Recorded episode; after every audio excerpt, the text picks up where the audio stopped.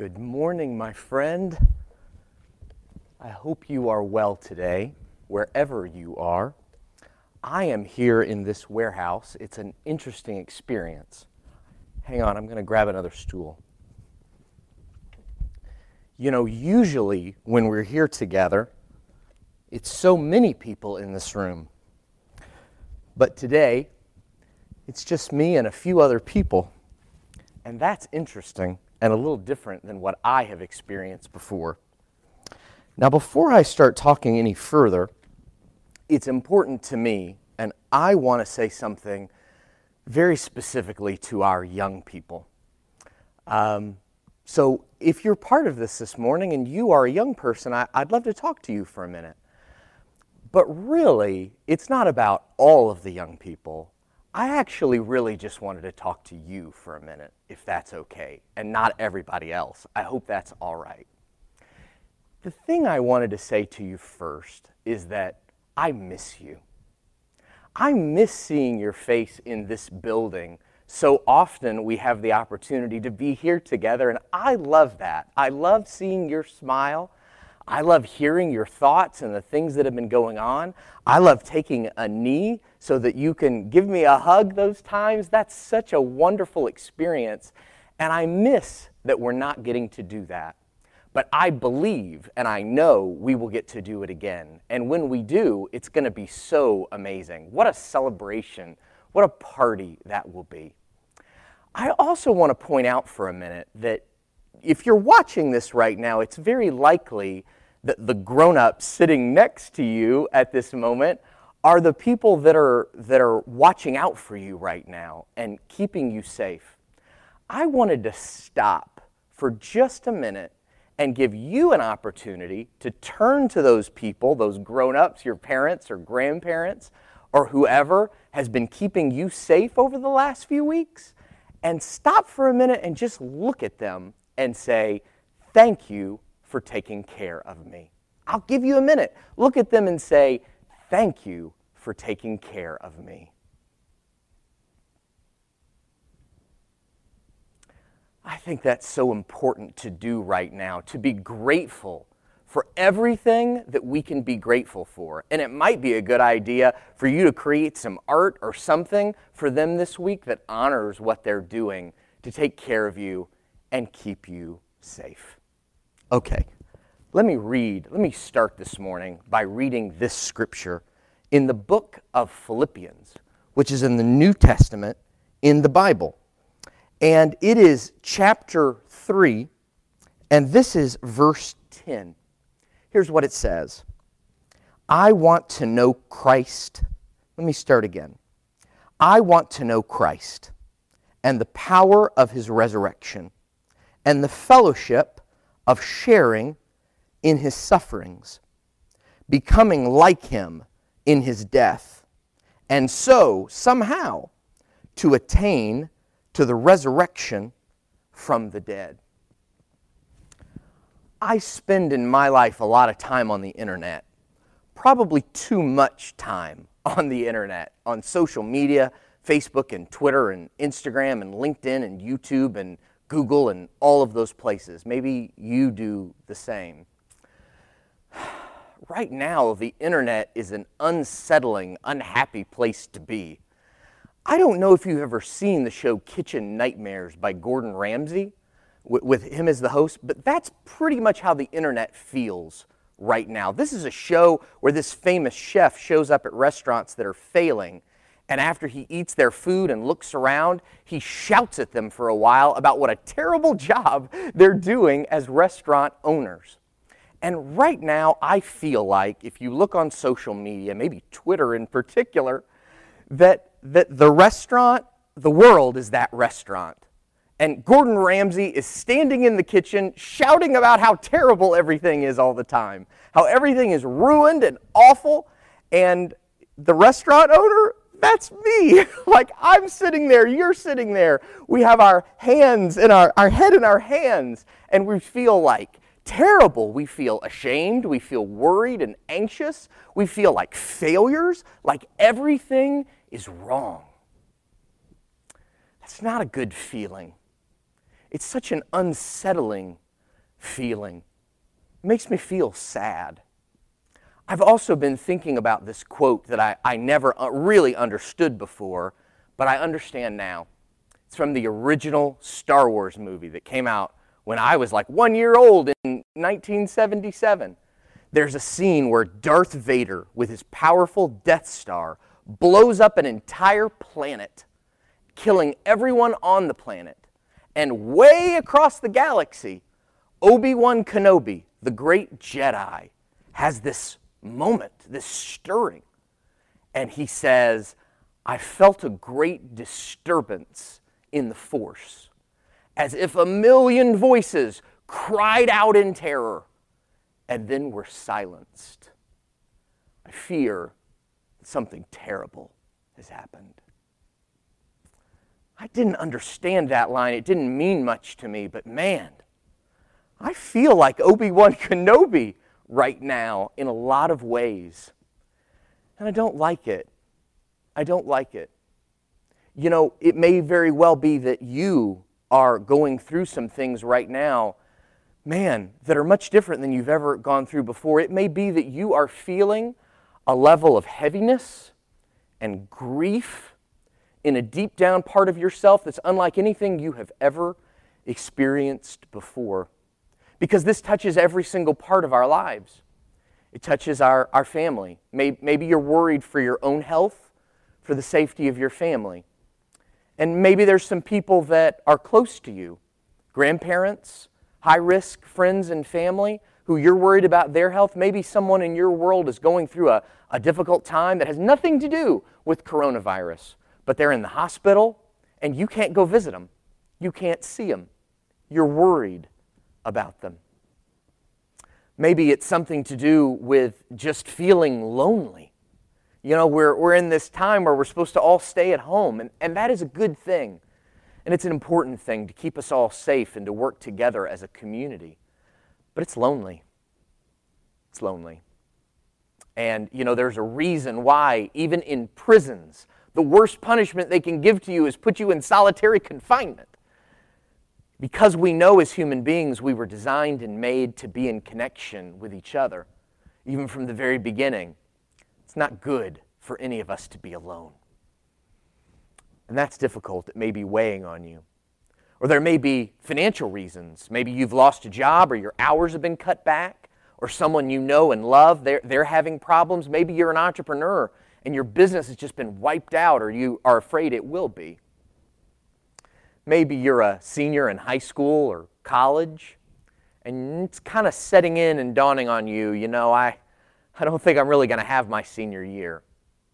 Maybe you've been working on a play or a production or working on something for many, many months, like my youngest son, and you're not going to be able to show it to the world. You're gonna, it's going to be postponed indefinitely in the process just named a few things. There are so many more things I could say that go on in our personal lives that are so difficult that you could be struggling with. But even just that list alone is overwhelming. It's overwhelming. And there's so much more that if you were here and we were together right now, sitting in this space, that you could tell me about what's going on in your world. And my heart would break listening to you talk about that. Now, it may seem to you that feeling that grief, that anxiety, that loss, that sadness is very unspiritual. It may feel like you're a spiritual failure because you feel that way. That, that all those kinds of ideas are anti spiritual, and if you were truly a good person, you wouldn't feel any of that. That's not true. That's not true. In fact, the grief feeling it, experiencing it, is a deep part of what it is to be a spiritual person and to grow, to be the kind of person that God wants us to be in the world. In fact, there are huge sections of the Bible that are devoted to this kind of sadness that you may be experiencing right now. They are called laments. It's a lament. You may not be familiar with that word, but it's a, it's a writing that's sad. And there's a bunch of it in the Bible. We don't like to talk about it or reference those verses because they're not our favorites. But in fact, there is a whole book in the Bible about laments. Do you know what it's called? I'll give you a hint. The word lament is in the name of the book. It's the book of Lamentations. And it's five laments, one right after the other. Each chapter is one. If you want to feel sad today, read the book of Lamentations. It's overwhelming. But here's one that's a, that's a famous one that you can hear from Psalms. There are several in the Psalms. We're used to thinking of Psalm 23 and how comforting it is. But there are several Psalms that, aren't, that, that are very sad in the depths of themselves. Here's Psalm chapter 6, verse 2, crying out, Be generous to me, Lord, for I am languishing. O Lord, heal me, for my bones are shaking with terror. My bones are shaking with terror. And if you read the chapter, you might wish and hope that it had a happy ending, but it doesn't. It's a psalm of sadness. In fact, one of, probably the most famous lament in the Bible in terms of a quote is Psalm 22, which is well known because Jesus quotes from it right before he dies. He says, my God, my God, why have you forsaken me? It's one of the saddest lines in all of Scripture. And yet he's quoting from the book of Psalms. You know, Jesus didn't write any laments, but the shortest verse in the Bible is a lament that has to do with Jesus. Jesus' friend, one of his best friends, his name was Lazarus he had died. Three days after he died, Jesus came to the tomb. And he saw Lazarus' sisters. And it's one of when one of Jesus' greatest miracles was about to happen. He was about to raise Lazarus from the dead in a moment of inspiration and pure miraculous power of God. But before he did it, in that moment, shortest verse in the Bible, Jesus wept. Jesus wept. Why did he do that? Why did he cry? Why did he need to cry? He was about to heal him. He probably knew already that was going to happen. Why did he weep? I, I suspect, I don't know, but I think in that moment Jesus had this sense of the weight of hurt and grief and death in the whole world. And he felt it, felt the terror and the grief deep in his bones. And he mourned. He lamented it. He hurt. And he felt the hurt. He didn't push it away because of a great miracle he was about to do because he knew the ending was going to be good. No. He sat in it, experienced it, he felt it. I don't like the idea of a lament. I would rather go through a time like this and have someone give me a rational explanation about why this is happening and how it will turn out. I would even settle for a romantic explanation of why it's okay and why we should all feel all right about it. But laments don't have rational explanations or romantic explanations. In fact, a lament is for a time when you ask a question, a big question, an important question, and you get no answer, no simple answer, no easy explanation. Those are the times for lamenting, the times for weeping. Jesus understood that. Although he never wrote a lament, his life in certain sections was a lament. We're thinking over this time period as we lead up to Easter next week of these experiences that Jesus had on the road to the cross, on the road to his resurrection. And this period that's on my mind today is this time where Jesus was alone.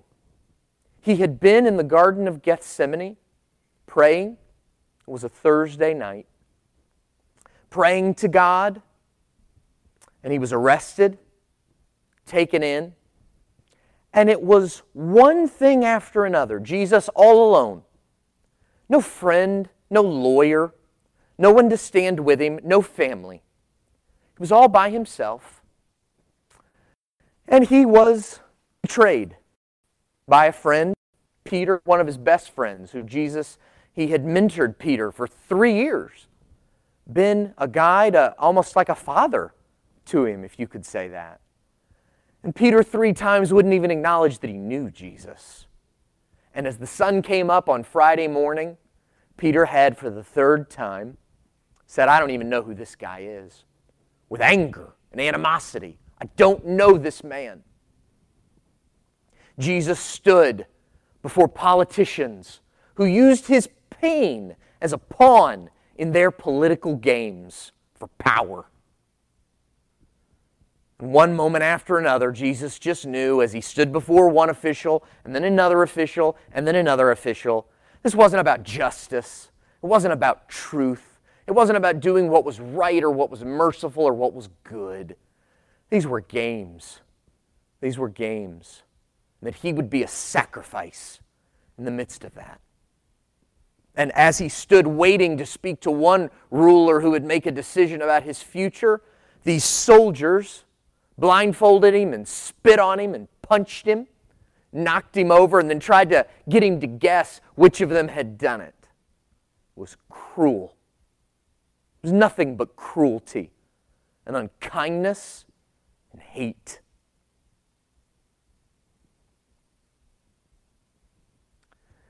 If you feel alone in your grief this moment, if you feel by yourself in your hurt, if you are lamenting, if you have grief you've never felt before, you are not alone. You are not alone. The King of the universe feels, has felt what you're feeling. He knows. And He stands with you today with His arms around you I can't hug you right now. It's killing me that I can't. But I know that Jesus is with you. He is with you. He loves you. He stands with you every moment that you feel alone. And He has felt everything you are feeling today. And it's beautiful to know that we're not alone, that we can look at this story of Jesus, this story that we celebrate, and know that this path of grief is not for nothing. It's not for nothing. And even though today I cannot give you an explanation for why it's happening, I cannot give you simple answers for why this is happening and how it will end and what will happen next. I cannot, nor can anyone else, remove that uncertainty from you. I can tell you that you can look to the story and the life of Jesus and know that this moment is not the end of the story. It's not the end. But it has a purpose. But it has a purpose.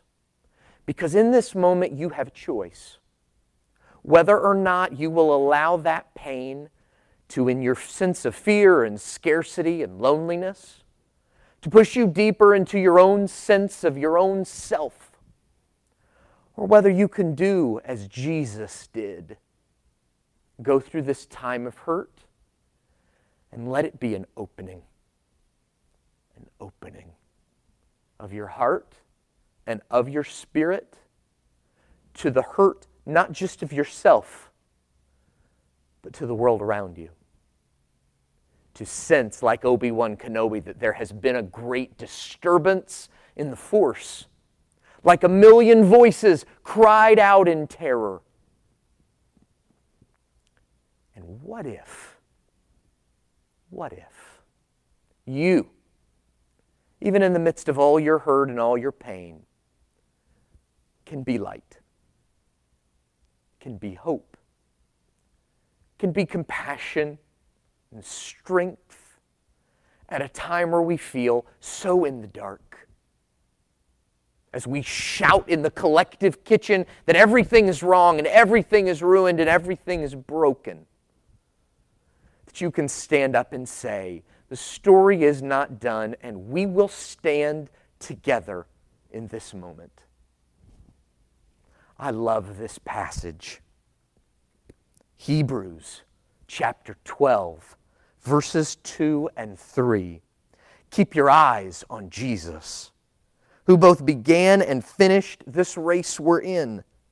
Study how he did it, because he never lost sight of where he was headed that exhilarating finish in and with God. He would put up with anything along the way the cross, shame, whatever. And now he's there in the place of honor, right alongside God. When you find yourself flagging in your faith, go over that story again, item by item. That long litany of hostility he plowed through. That will shoot adrenaline into your souls. Adrenaline into your souls. You might be wondering if, because of the fact that we cannot gather in buildings on Sundays like we're used to, you may wonder if Easter is canceled. Is it canceled? My friend, Easter is not canceled. Because Easter was never about sitting in buildings together. And even though the beautiful dresses and all of the things we do in those spaces together to celebrate Easter are beautiful symbols of an inner truth, the reality is Easter was made from moments like this. Easter is all about moments where it feels like death and ruin and brokenness. And yet, somewhere, a small voice says, Rise. Rise. Resurrect. Come back to life. And not back to just the old life, but a new life. A better life. the message today has nothing to do with when we will leave our homes or when the economy will return or when the unemployment numbers will sink. Because we have no idea when those things will rise from the ashes again. But Easter was never about that anyway. It was always about the resurrection inside of us a resurrection that would allow us to see life with new eyes, to see ourselves in new ways, to open our hearts to people that we have never seen before, and to love them, to show compassion and mercy, self sacrifice, to give to those people, to help them, to lift each other up to rise together in ways we have never seen before or couldn't even imagine. And when Jesus was hurting so bad that even his friends denied him and walked away from him, no one could imagine what would happen. Right now, it's Friday. Friends, Sunday's coming. Sunday's coming in our hearts and in our souls This is an opportunity for growth, for new life, for resurrection. And as we think over the next few days about that journey that Jesus went on, I, I hope that you will stay open to your grief. Not to push it down, not to avoid it, to run away from it, but to feel it truly and deeply. Let it open passages in your soul that you have never seen before. Because you are not a corpse buried in the ground, my friend. You are a seed. You are a seed. And although you may feel alone and disconnected, quarantined into your dark space right now, something is growing, stirring inside you that very soon will break the surface and bring more light than we have ever seen before. That is the rising, the resurrection that we will celebrate in the week ahead. Jesus stands with you, cheers you on. He is rooting for you today. God bless you. Let's pray.